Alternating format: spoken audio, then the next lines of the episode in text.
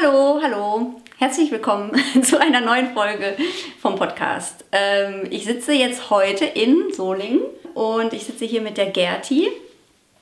Ähm, freundlicherweise lässt sie mich in ihr Haus und ähm, die Gerti hat nämlich ein Buch geschrieben, gerade meinte sie, das war vor zwölf Jahren. Ähm, und darüber wollen wir ein bisschen quatschen.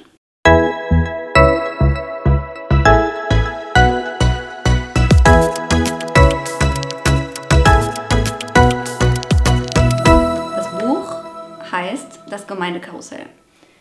Und ähm, ich werde dich einfach ausfragen. Ich habe das Buch nämlich selber vor, ähm, ich weiß nicht genau, sieben oder acht Jahren gelesen und ähm, war total, äh, also einerseits begeistert, andererseits äh, habe ich mich auch erwischt gefühlt, weil ich mich selber natürlich auch an der einen oder anderen Stelle wiedergefunden habe. Und äh, habe das aber so als so, ähm, also einleuchtend auf der einen Seite und natürlich dann auch, ist ja auch hilfreich zu wissen, okay, wo handle ich aus ungesunden Motiven heraus? Und da dann in, ins Gesunde reinzukommen. Und deswegen äh, finde ich es richtig cool, dass wir darüber reden können. Weil ich auch immer wieder, wenn ich mit anderen über diese Inhalte spreche, merke, dass, ähm, die das, dass das für andere auch total Sinn macht. Also das macht einfach Ja. Sinn, was du Ja, da geschrieben hast. so. Genau. Genau. Ja. Habe ich ja auch so erlebt, ne? Sonst hätte ich es Ja. nicht geschrieben, wenn ich gedacht hätte, boah, das ist super wichtig. Ja, ne? Ja. Ja. ja, und du meintest ja auch gerade, dass ihr bis heute äh, das immer Teil von dem ist, was von eurer Arbeit ist und so. Ja, ne? Man das genau. Das brauchen wir immer auch eben für persönliche Beratung Ja. oder Beratung von Teams Mhm. und Leitungskreisen. Ja. Ja. Willst du einfach mal erzählen, worum, also was die Grundidee ist, worum es geht? Mhm. Ja, gerne. Mach das mal. Ja, also das, äh, das Buch selber heißt Das Gemeindekarussell. Und es geht darum, um abhängige Beziehungen, die in irgendeiner Weise, weil man so abhängig reagiert, und das heißt automatisch reagiert auf andere, nicht mehr frei ist, das zu tun, was man tun will oder soll.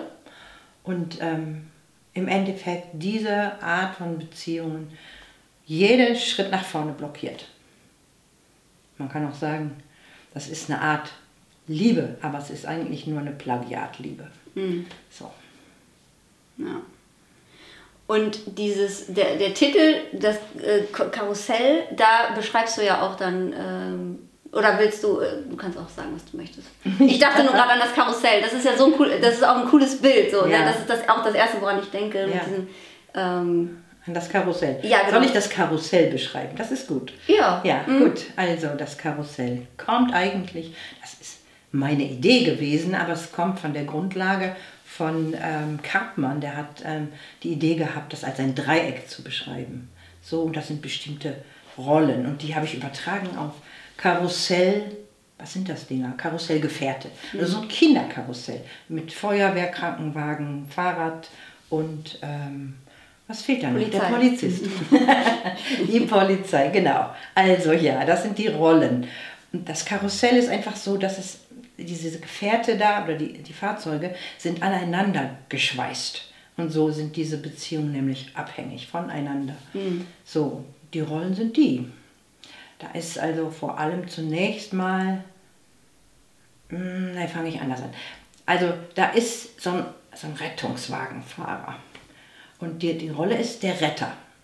Und dieser Retter rettet also zum Beispiel in diesen abhängigen Beziehungen auf automatische Weise alles, was irgendwo schwierig ist oder was ähm, ein Problem gibt für andere, springt er ein. Also wenn jemand nur seufzt,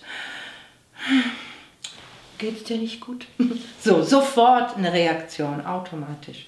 Oder wenn jemand nur nebenher erwähnt, dass er gerade nicht so viel Geld hat und sich leider gerade nicht leisten kann, was weiß ich, in Urlaub zu fahren, ein Eis oder einen Kinobesuch.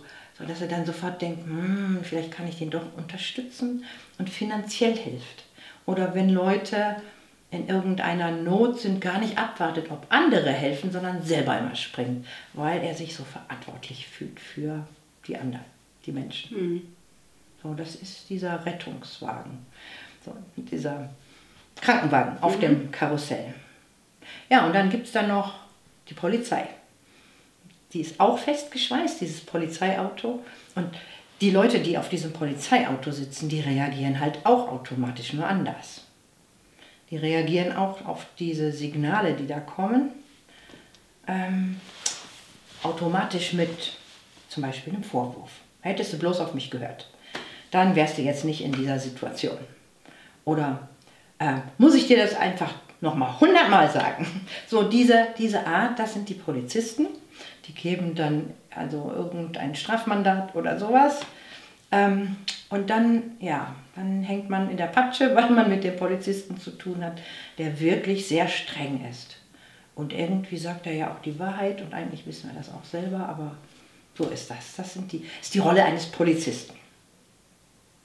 Und da ist noch eine andere Rolle und das sind die, die sich abstrampeln und letztlich wirklich auf dem Fahrrad sitzen und strampeln und strampeln und strampeln und leider eben nicht in so einem schönen Feuerwehrauto oder einem, einem Krankenwagen, wo man wenigstens das Martinshorn anmachen kann oder wo man als Krankenwagenfahrer Blaulicht das ist dasselbe, was anmachen kann oder so. Eine mhm. Feuerwehr, die, die hatten früher immer so eine Glocke, da konnte man noch so läuten. Also so, so was Schönes machen konnte, sondern man muss einfach nur trampeln. Und das ist eigentlich Mist, auf so einem Fahrrad zu sitzen. Man strampelt sich ab und letztlich kommt man nicht vom Fleck, weil es geht immer nur im Kreis. Mhm. Und das sind die, die sich so als Opfer empfinden und denken, wir haben einfach keine Chance. Es nützt ja doch nichts. Und immer trifft es mich. Und ja, das sind diese drei Rollen. Der Retter, der Verfolger, das ist der Polizist mhm. und das Opfer. Die Feuerwehr? Ja, die hat noch eine spezielle Rolle, ist auch eine Retterrolle, die mhm. Feuerwehr. Die kümmert sich aber mehr um die sachlichen Dinge. Mhm. Also nicht so sehr um die Menschen, dass sie glücklich werden, sondern mehr um die Sachen, wenn was nicht funktioniert oder so, um den Brand.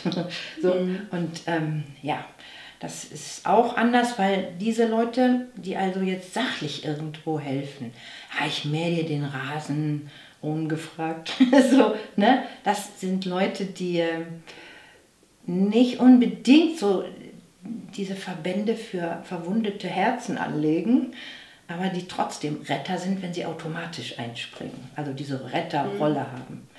So, ja, und das ist der Unterschied zwischen Krankenwagenfahrer und Feuerwehr. Aber beide haben eine Retterrolle. Hm.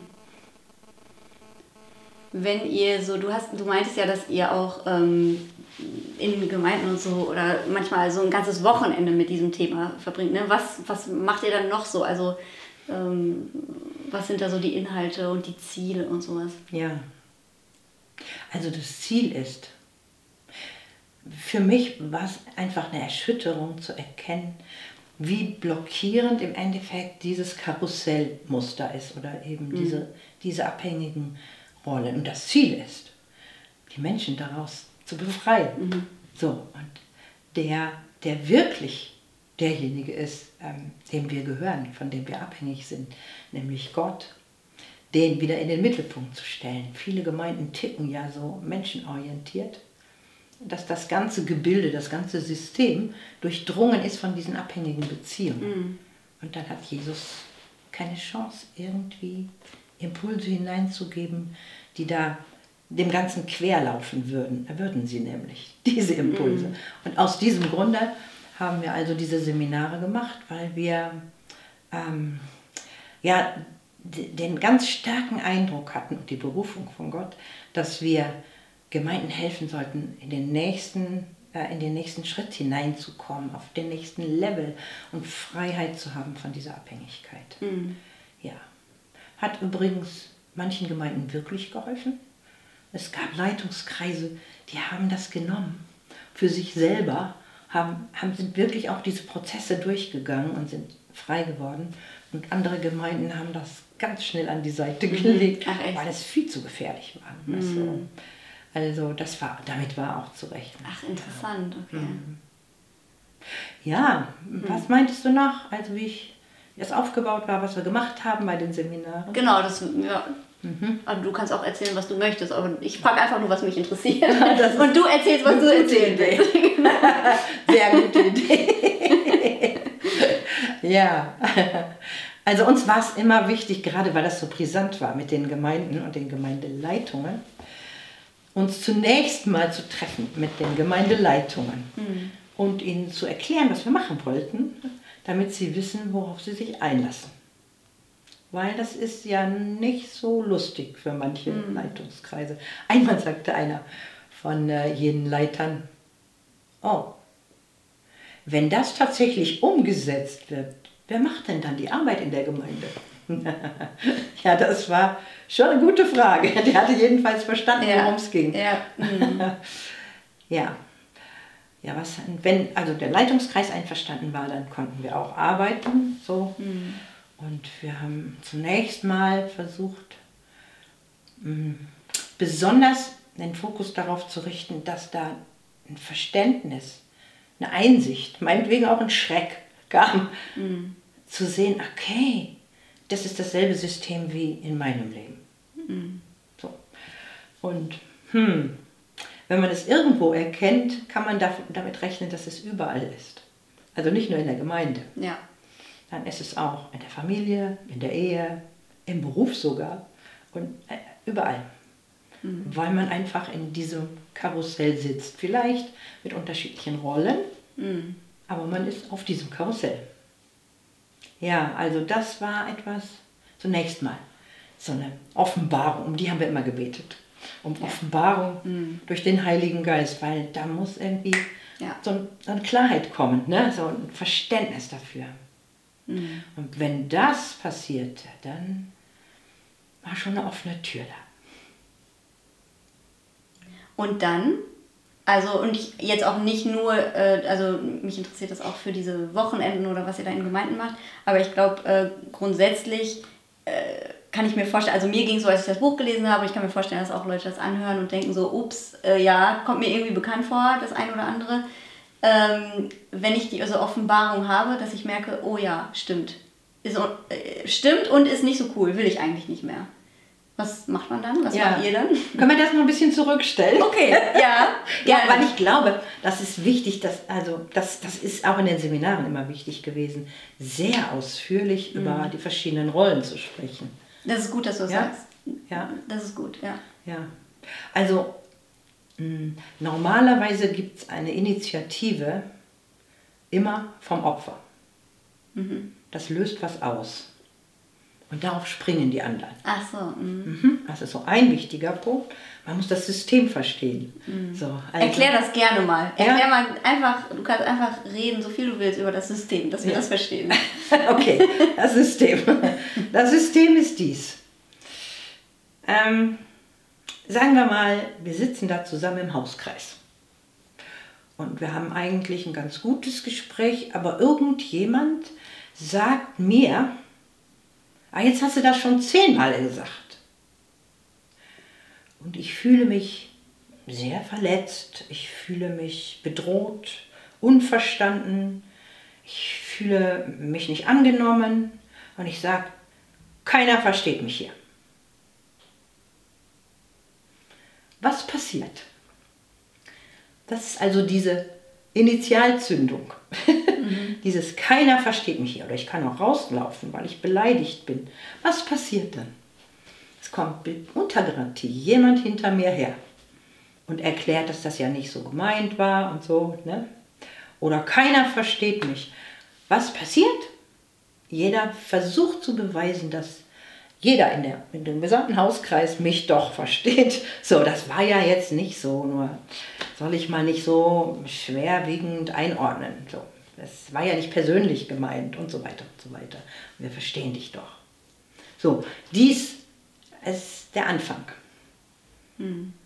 Also, die Opfer sind diejenigen, die ihre Verantwortung nicht nehmen für sich selbst.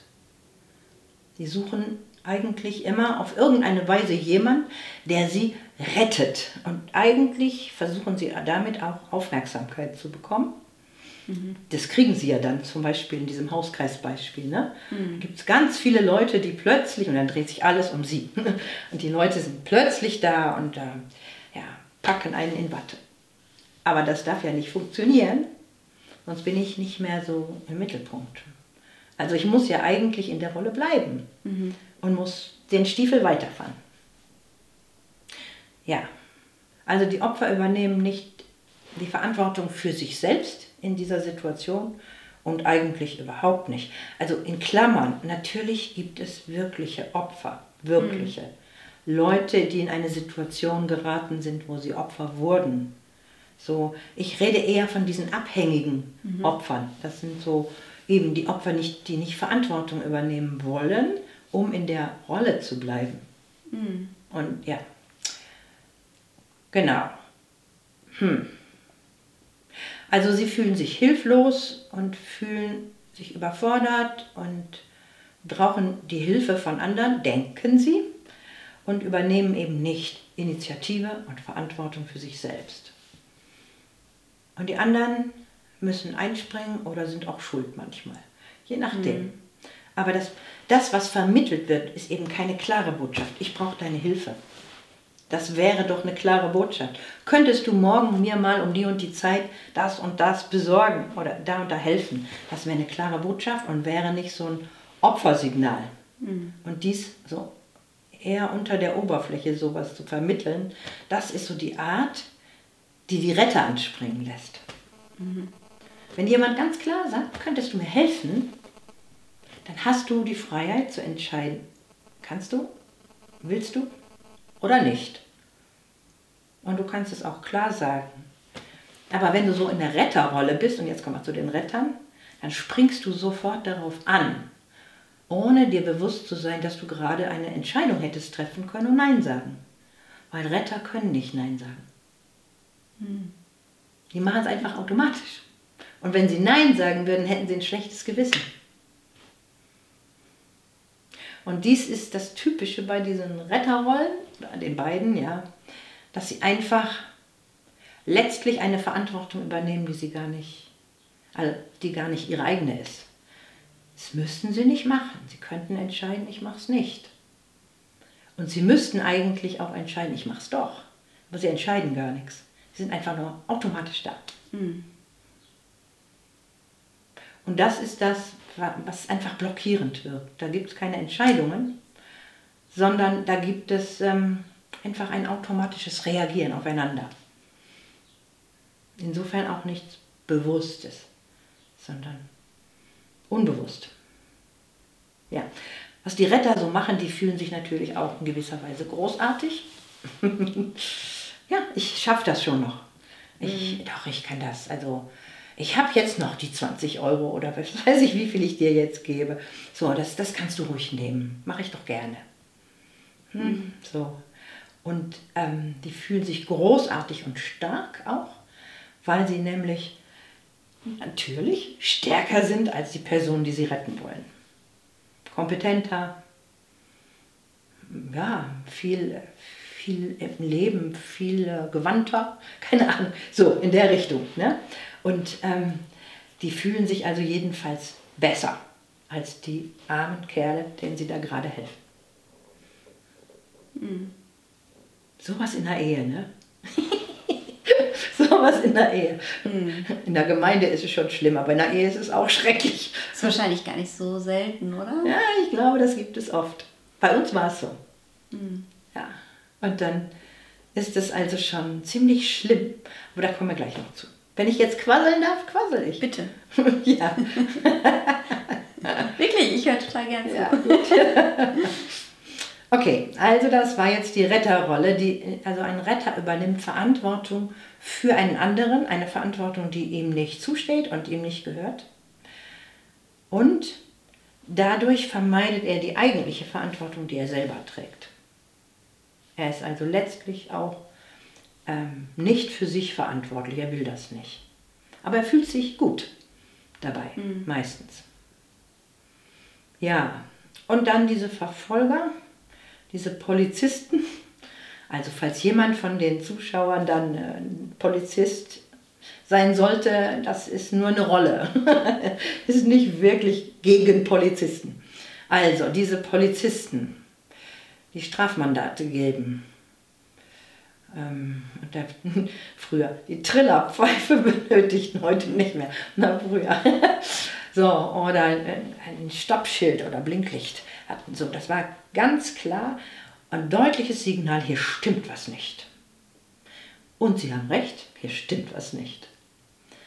Die sind eigentlich, also im Endeffekt zu beiden, den Rettern und den Opfern hin, haben die eine Beziehung, also so die, das Gestänge reicht also ringsum in dem Karussell zu allen hin, weil im Endeffekt sagt so ein Polizist zu dem Opfer, jetzt reicht's, stell dich mal auf deine eigenen Beine. Und zu den Rettern, wenn du so weitermachst, hilfst du dem kein bisschen. Siehst du nicht, du förderst bloß, dass der so bleibt, wie er ist. Das nützt ihm gar nichts. Hör endlich damit auf. so, die Polizisten sind auf diese Weise verbunden, auch automatisch, mit eben dem Retter und dem Opfer. Und die Polizisten springen auch automatisch auf, stehen auf und sagen, Schluss mit all dem. Und sie haben recht. Sie sagen die Wahrheit. Und das ist auch das, was ihnen ein bisschen Belohnung gibt für das Ganze, weil sie ja die Wahrheit sagen. Kein Mensch sagt sonst die Wahrheit. Jeder sieht doch, was hier los ist und keiner sagt die Wahrheit. Mhm. Und die Polizisten sagen die Wahrheit. Nur auf eine Art und Weise, dass sie ganz genauso die Verantwortung für eine Situation und für die Menschen übernehmen, die ihnen so nicht zusteht. Niemand hat ihnen vorher erlaubt, dass sie das mal sagen dürfen und sie haben auch nicht gefragt. Sie haben nicht gesagt, mhm. du mir ist da was aufgefallen. Darf ich dir das sagen? Und die Erlaubnis des Gegenübers vielleicht zu erbitten. Das tun sie nicht. Dafür bleibt gar keine Zeit, weil sie automatisch reagieren. Mhm auch nicht das Bewusstsein dafür, aber so, ne? Also das ist das System, aber das ist nur ein Teil des Systems. Es ist ziemlich, ähm, eigentlich ziemlich praktisch für jeden. Jeder fühlt sich gut. Mhm.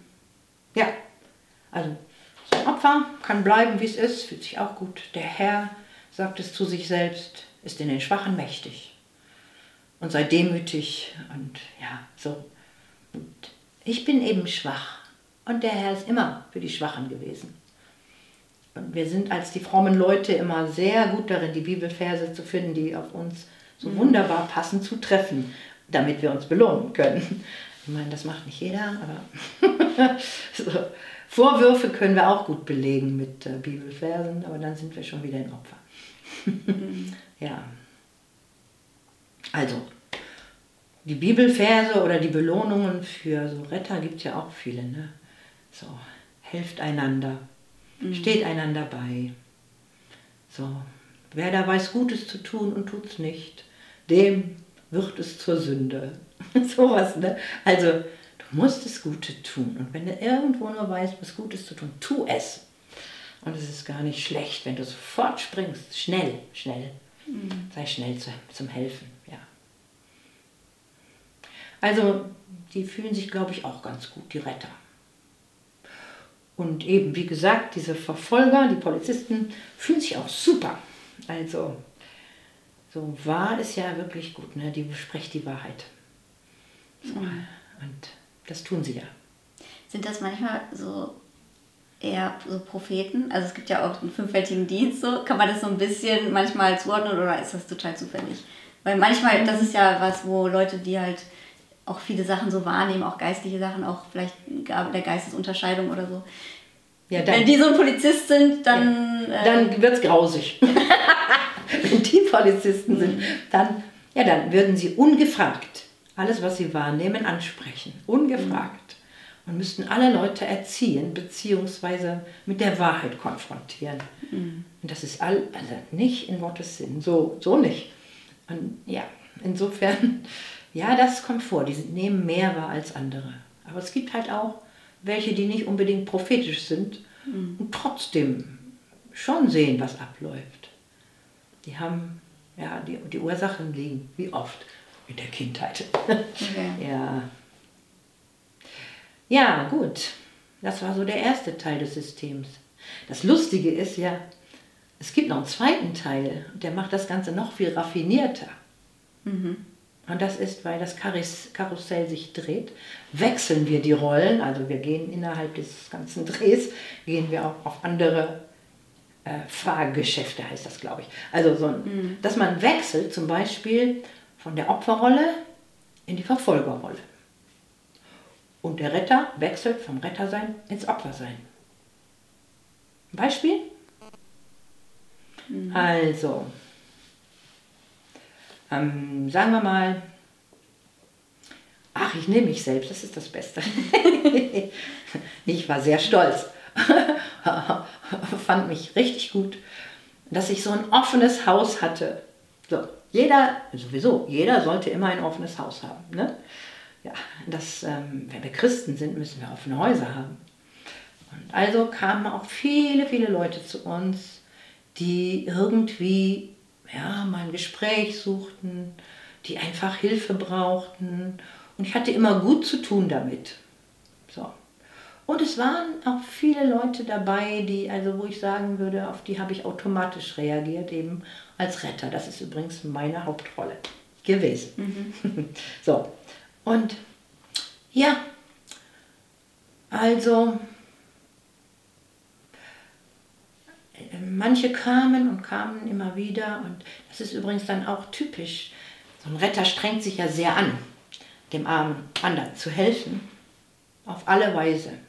Viel Zeit, unter Umständen eben auch viel Geld, viel Empathie, viel Mitgefühl, viel Beachtung, alles opfert man sozusagen. Du kannst mich immer anrufen, Tag und Nacht, ich bin für dich da. Also die Retter. Und die Opfer, damit sie ihre Position nicht wechseln müssen, die sagen dann, das ist eigentlich eine gute Idee, aber das nützt nichts. Ja, mhm. aber.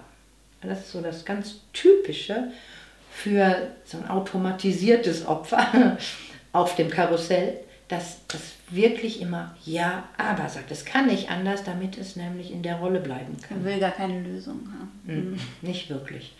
Also so. Mhm ich kann ja nicht, ich bin hilflos, ja, aber das nützt nichts. Mhm.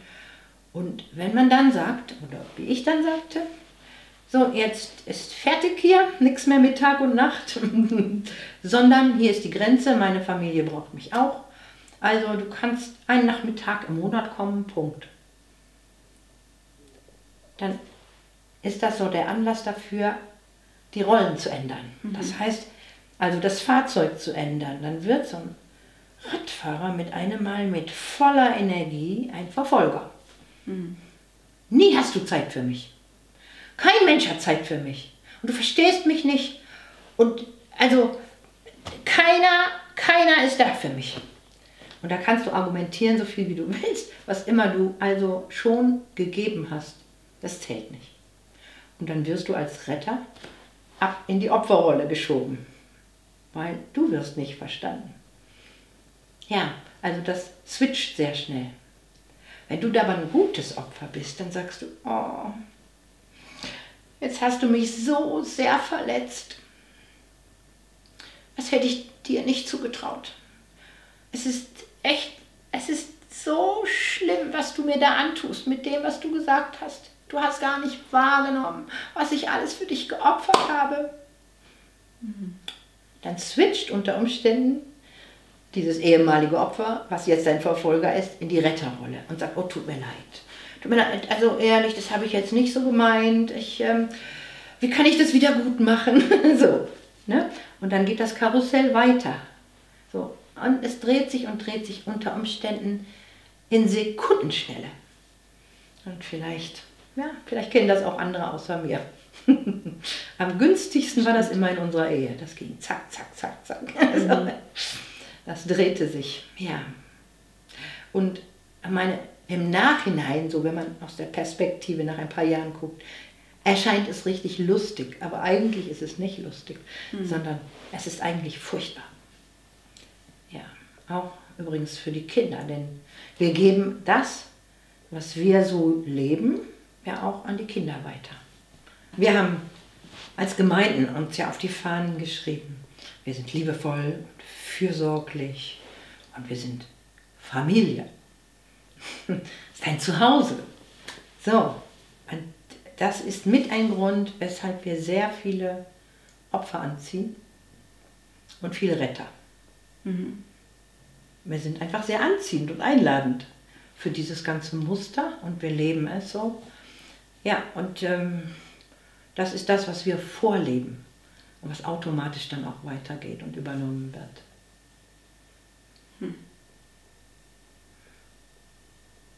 Und bei allem stehen Menschen im Mittelpunkt. Ich selbst natürlich stehe im Mittelpunkt, dass ich mich hm. gut fühle bei allem und die Anerkennung all der anderen kriege, die das sehen, was ich zum Beispiel als Retter so alles tue. Aber es stehen auch eben die Menschen im Mittelpunkt, um die wir uns kümmern. Und das ist eine Frage, die wir also immer auch in den Seminaren gestellt haben. Wofür sind Gemeinden da? Wofür sind Gemeinden da? Für Menschen, dass sie sich wohlfühlen und alle wirklich das bekommen, was sie brauchen und suchen in den Gemeinden. Du musst es uns sagen. Ja, echt? Nein, dafür sind sie nicht da. Die Gemeinde ist, gehört Gott. Es ist also der Leib Christi. Und es, die Gemeinde ist da, um Gottes Reich voranzubringen und ihn anzubeten.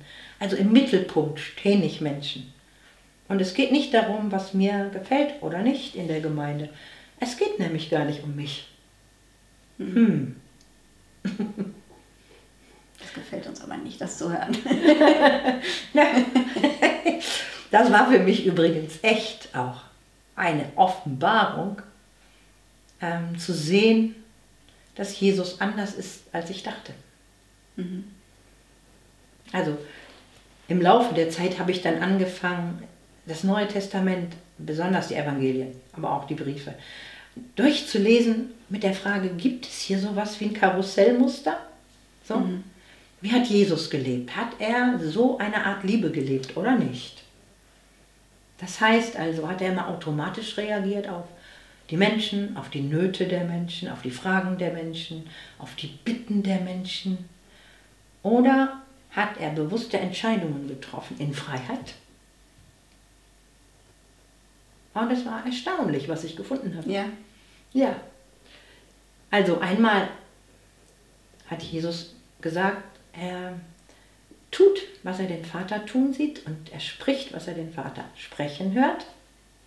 Das heißt, er war immer ausgerichtet auf den Vater. Und wenn man dann so die Geschichten liest, zunächst mal denkt man, ja, der ist so barmherzig, Jesus, und er hat allen geholfen. Und es gibt ja auch so eine Bibelstelle, er heilte sie alle. Nämlich da und da in irgendeinem Ort, ich weiß jetzt nicht wo. Aber er heilte sie alle. Die Menschen kamen mit all den Kranken und er heilte sie alle. Aber er hat sie nicht immer alle geheilt. Hm. War das jetzt gemein, dass er zum Beispiel den einen am Teich Bethesda bevorzugte und die anderen nicht geheilt hat? Der Vater hat ihm wahrscheinlich gesagt, den einen nimm. Hm. Oder er hat jemand gesagt, der gesagt hat, also lass mich dir nachfolgen. Hat er gesagt, nee, geh nach Hause.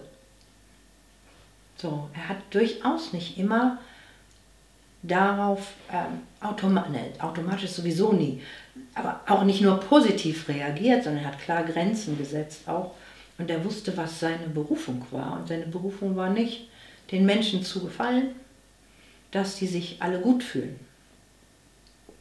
Hm. die fand, es war echt auch für mich so, also wenn man sich nur vorstellt, der reiche Jüngling, hm, ein toller ja.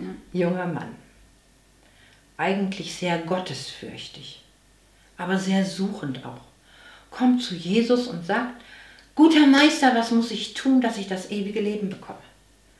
Boah, das ist ja einer, der ist schon richtig erweckt. Ne? So. Mhm. Und der sucht danach, wie er einfach jetzt eine Hilfe bekommt, um das ewige Leben, nachdem er sich so sehr ausstreckt, zu erhalten. Was muss er jetzt noch machen? Und Jesus sagt, du kennst die Gebote und er zählt sie alle auf. Und der junge Mann sagt, das habe ich alles gehalten. Und Jesus sagt, ähm, jetzt denk mal nach, genau. Nee, hat er nicht gesagt.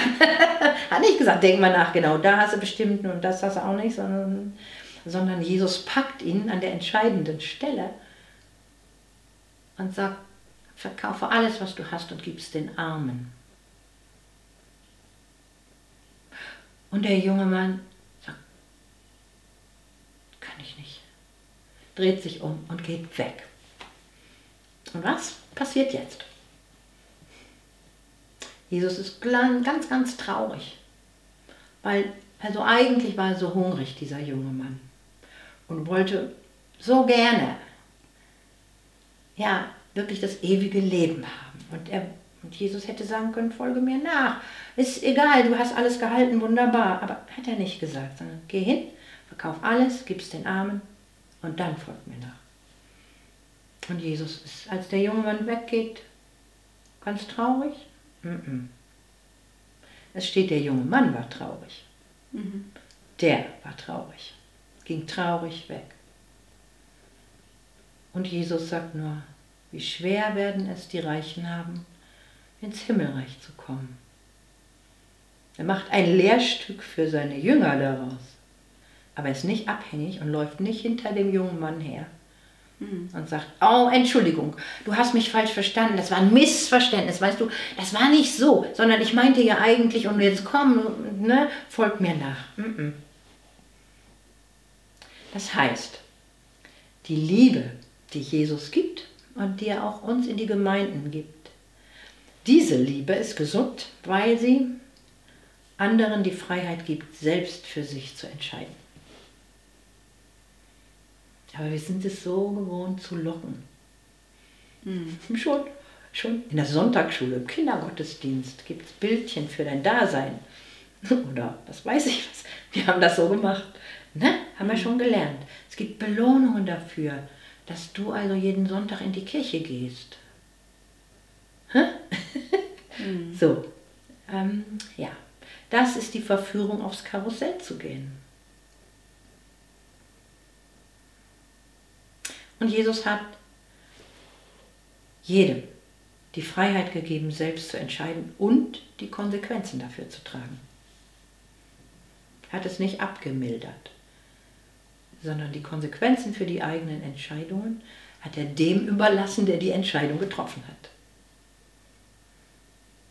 Und das ist eine ziemlich starke, aber auch harte Liebe, finde ich. Hm.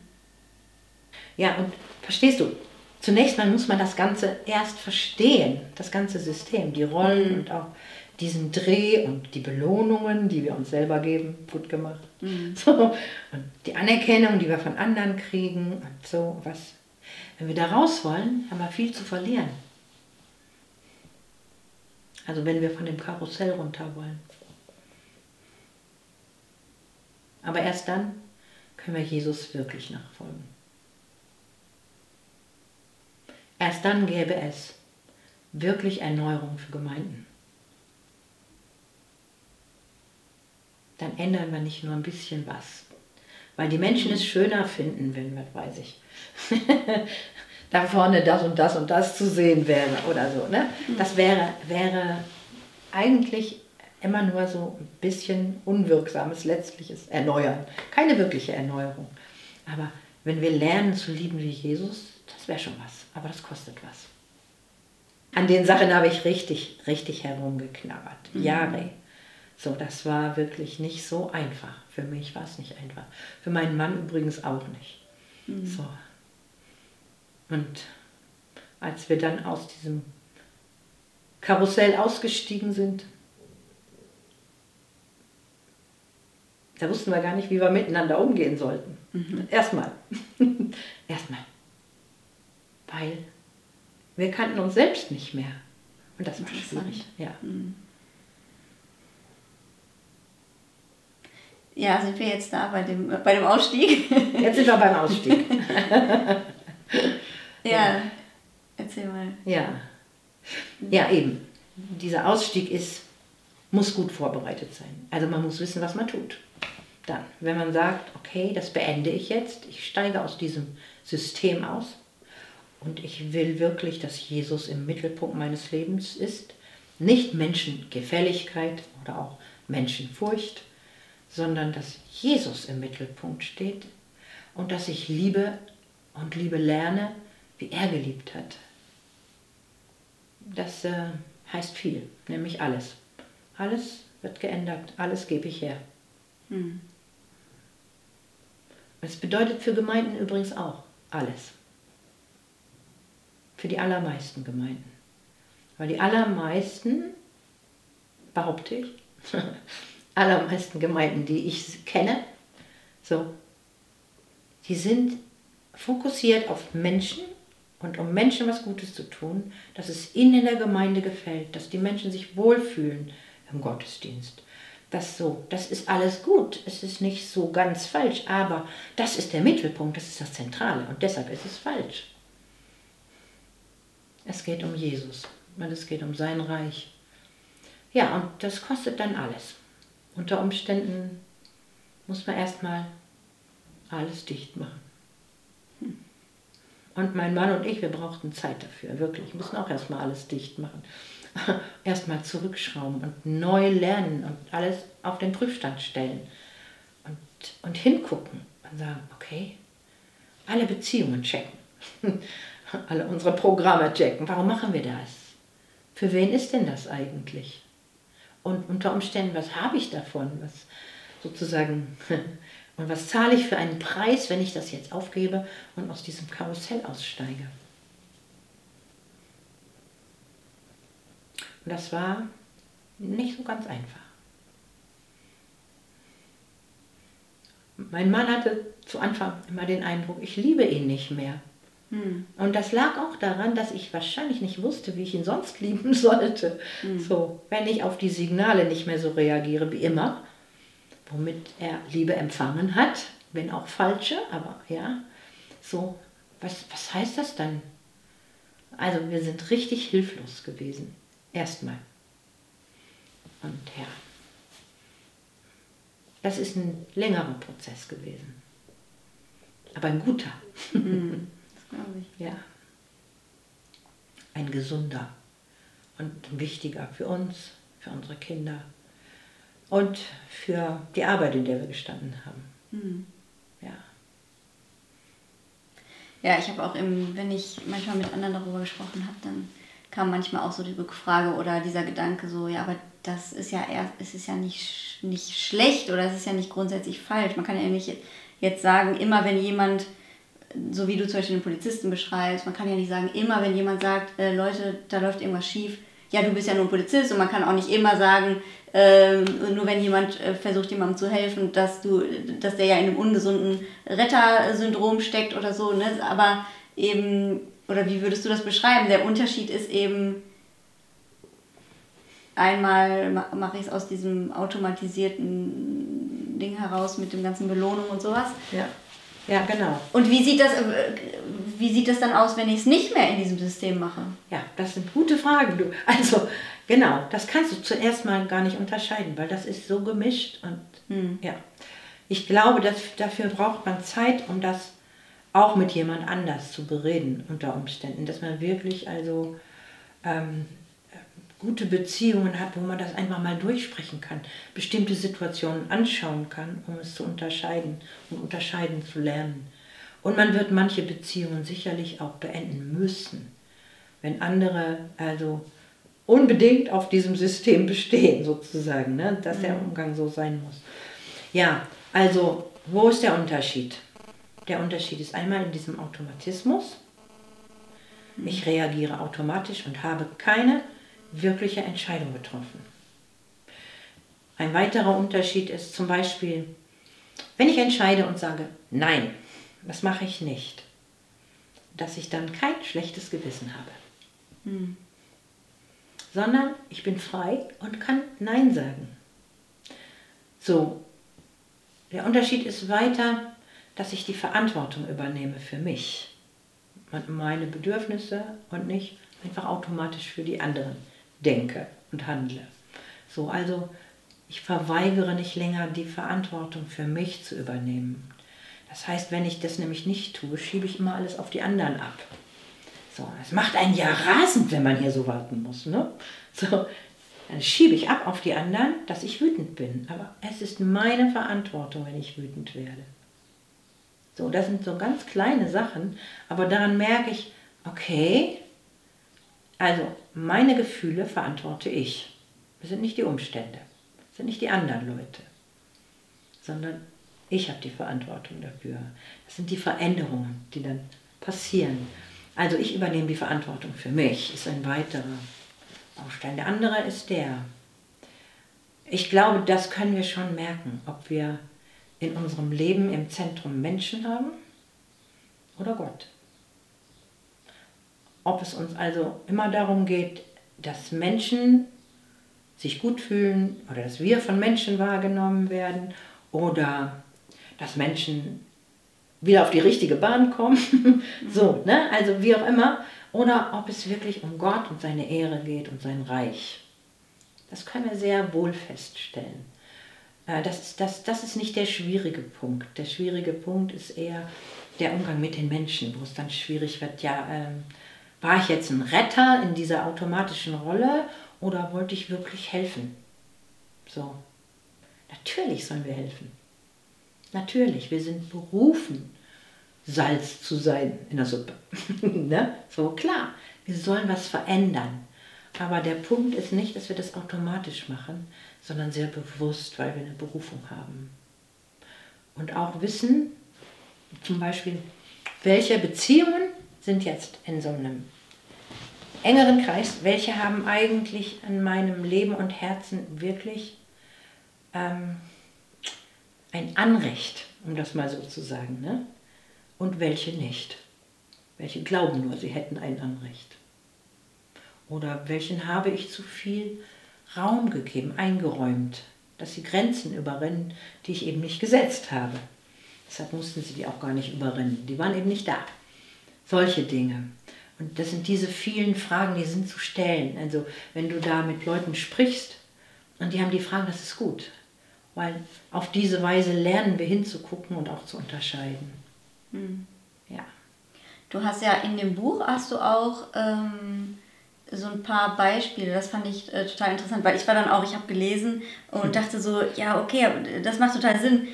Wie ist das denn jetzt in gesund dann? Wie ist, was ist denn die gesunde Version? Und dann äh, Richtung Ende des Buches hast du, glaube ich, ja auch einige Beispiele ne, von Leuten, die entweder, äh, also wo du von aus deren Perspektive oder äh, die Perspektive der Familie zum Beispiel, ne, die halt total bemerken, dass so ein Polizisten, Vater oder was auch immer oder Mutter äh, auf einmal ganz anders ist. So, ne? Hast du da irgendwie, fällt dir da ein Beispiel ein, wo...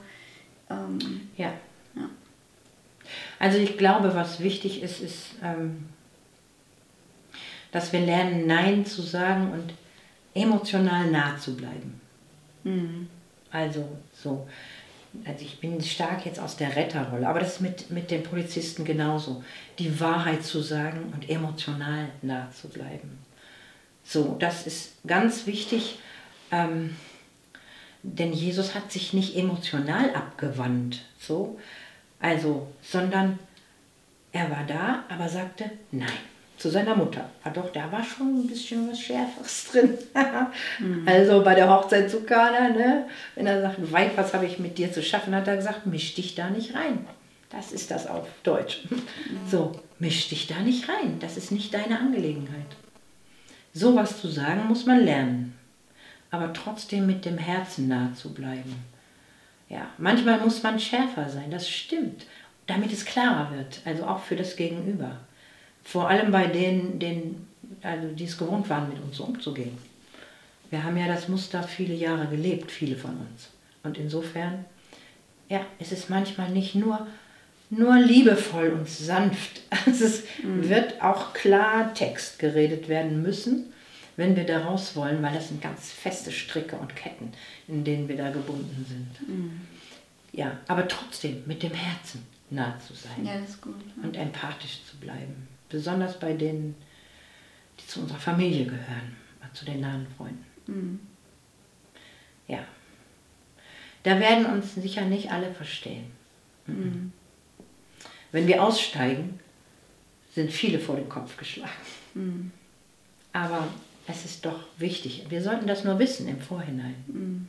Dass wir einmal, also selber erstmal orientierungslos sind und dass die Menschen, mit denen wir da zusammen sind, im Endeffekt auch verwundert sind bis verwirrt über mhm. uns. Was ist denn mit euch los oder mit dir? Mhm. So, Und es ist wichtig, dass wir es erklären oder versuchen zu erklären, was passiert.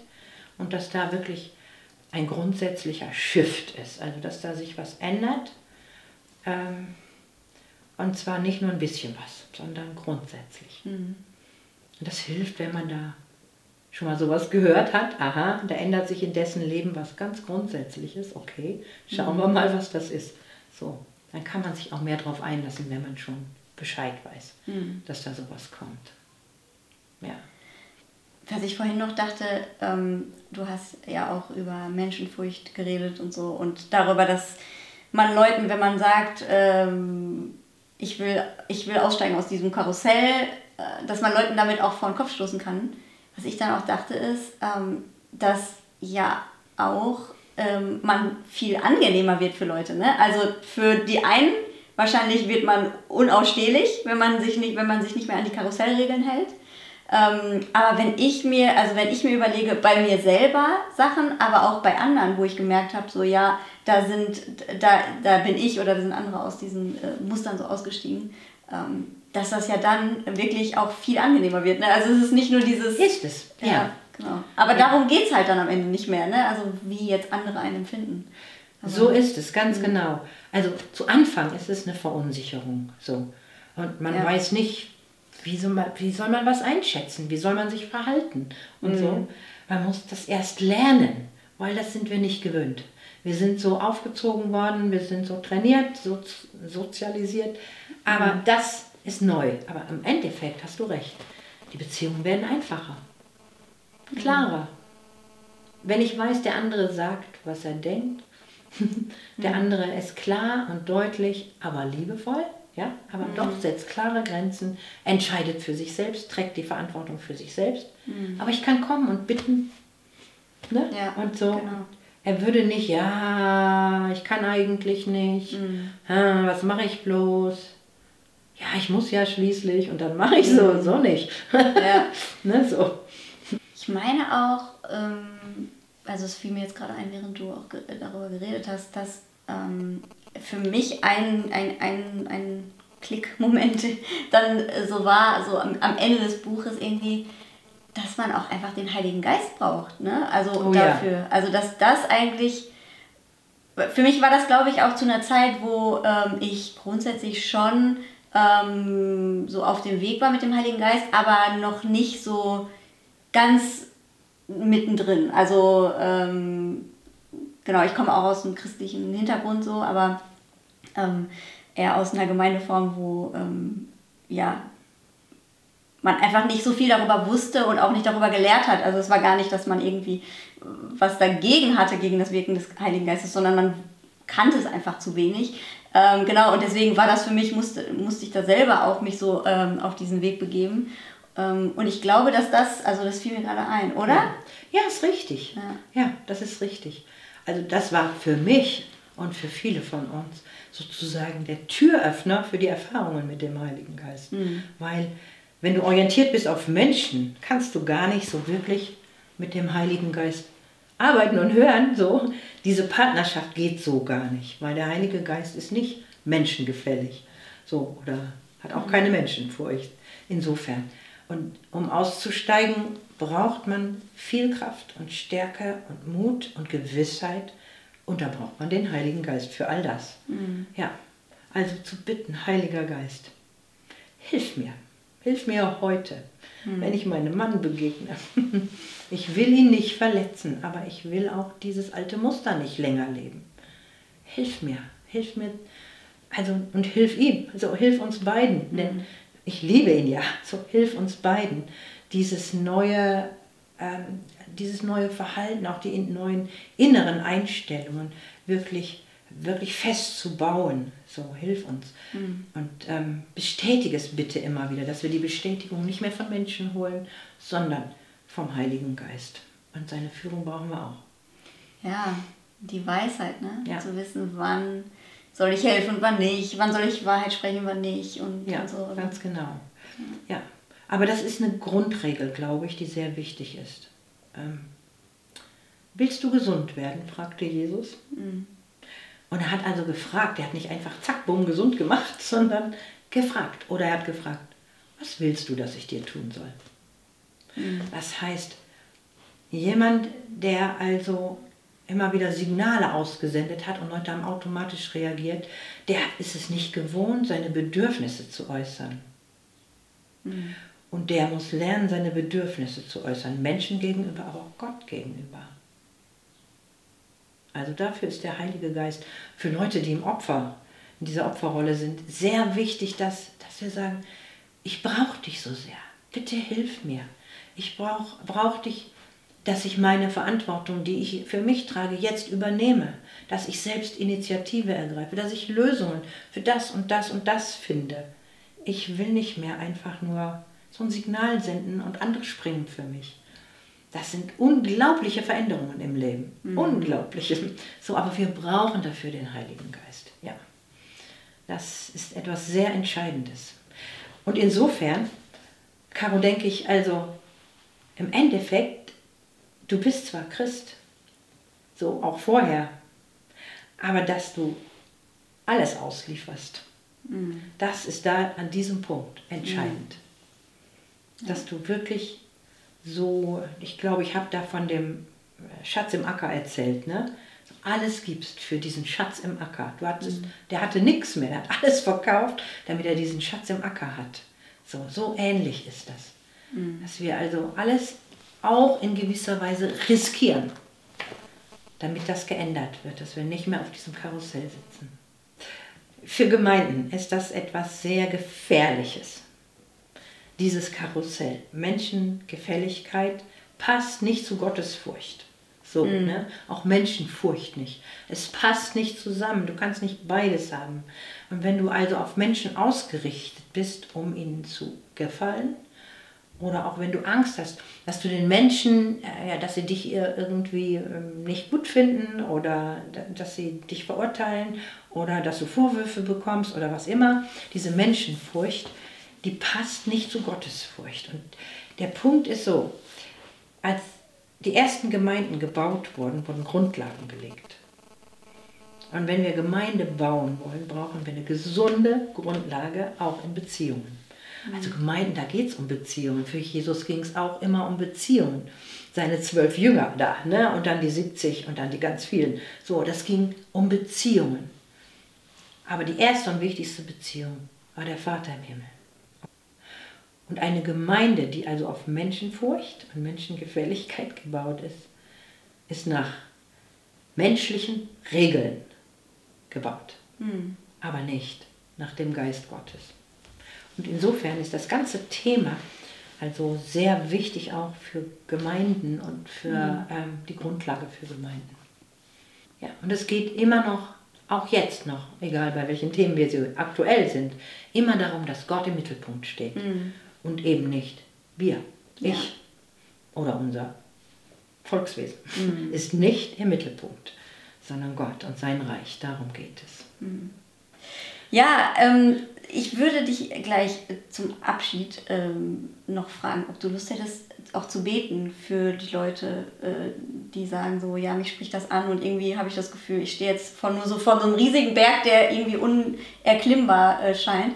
Aber davor ähm, will ich dich auch fragen, gibt es noch oder gibt's noch irgendwas, wo du sagst, so das muss unbedingt gesagt werden oder das, äh, was ja. du abschließend sagen willst? Ja, also ich glaube ja. Mhm. Ich glaube, also, dass es wichtig ist zu wissen, dass hinter dieser ganzen Geschichte, dieser Abhängigkeit ähm, vom Sündenfall an wirklich ähm, böse Mächte und der Satan sitzen, mhm. so, um das zu verstärken. Auch Menschenfurcht ist eine böse Macht, die einen dann wirklich mhm. gefangen halten kann. Was sagen die Nachbarn, was sagen die Leute in der Gemeinde oder so? Diese böse Macht, die uns gefangen hält in dem Karussell, die lässt sich nicht einfach nur locker abschütteln. Ich glaube, dass es alle Entschiedenheit braucht und eine Absage, mhm. eine Lossage. Insofern, wenn ich jetzt bete, also dann werde ich beten für alle, die das Video sehen, den Podcast hören. Also, und ich werde Fürbitte tun, aber diese Entscheidung mit aller Kraft und aller Entschiedenheit müssen Sie selbst tun. Mhm. Und ich glaube, man kann nicht einfach aussteigen, ohne sich gleichzeitig fest an Gott zu binden. Ja, das macht Sinn. Ja, so, das wollte ich noch sagen. Das ist gut, das ist super, ja. Danke. Ja. Ja, wenn du willst, kannst du gerne. Ja, dann bete ich noch. Mhm. Super. Ja. Vater im Himmel, du hast uns als, geschaffen als Menschen, die frei sind. Du hast uns immer eine Wahlmöglichkeit gegeben. Wir konnten Ja sagen oder Nein sagen. Auch Adam und Eva schon im Paradies. Wir hatten die Wahl. Konnten dir gehorchen oder auch nicht. Und Liebe kann man nicht befehlen. Das ist immer nur in Freiheit möglich. So willst du, dass wir leben. So hat Jesus gelebt. Und ich bete für jeden Einzelnen darum, der jetzt diesen Podcast hört. Bete darum, dass diese Freiheit und dieses Angebot an Freiheit wirklich ähm, so wichtig, so großartig ist, dass jeder sagt, oh, ich will, will diese Freiheit haben in Jesus. Ich bete darum für jeden, dass er Mut findet, sich dem Ganzen zu stellen und das Ganze anzuschauen und auch Beziehungen wirklich unter die Lupe zu nehmen. Und ich bitte darum, Vater im Himmel, dass du durch die Kraft deines Heiligen Geistes Offenbarung und Erkenntnis gibst und Verständnis für all das, was da eigentlich abläuft. Geöffnete Augen, auch geöffnete innere Augen. Und ich bete darum, dass dein Heiliger Geist hineinführt in die Wahrheit, die wirklich die Wahrheit ist. Die Wahrheit des Gottesreichs. Hm. Bitte gib, gib Gnade für solche Prozesse, für solche Schritte, die getan werden. Und ich bete um diese Entschiedenheit auszusteigen, um die Kraft, ähm, auch die Risiken auf sich zu nehmen, vielleicht Freunde zu verlieren, vielleicht irgendwie nicht mehr hineinzupassen in eine Gruppe, wo man eigentlich dazugehörte. Diese Risiken auf sich zu nehmen, um dir zu folgen. Und ich bete darum, dass wir erkennen, dass wenn wir dir alles geben, im Endeffekt den größten Schatz gewinnen. Nicht nur, dass wir irgendein Opfer bringen, sondern dass wir ein riesiges Privileg haben, dir zu folgen. Öffne uns dafür die Augen, gib uns Gnade, wir brauchen dich so, so dringend, damit wir aus diesem Karussell aussteigen können, aus diesen abhängigen Beziehungen, aus diesem ganzen System und Muster. Und gib uns diese Gnade. Vater, lass uns lernen, was Liebe wirklich heißt, was Liebe von dir kommt. Und segne jeden Einzelnen mit dieser Gnade. Amen. Amen. Vielen Dank. Ja, gerne.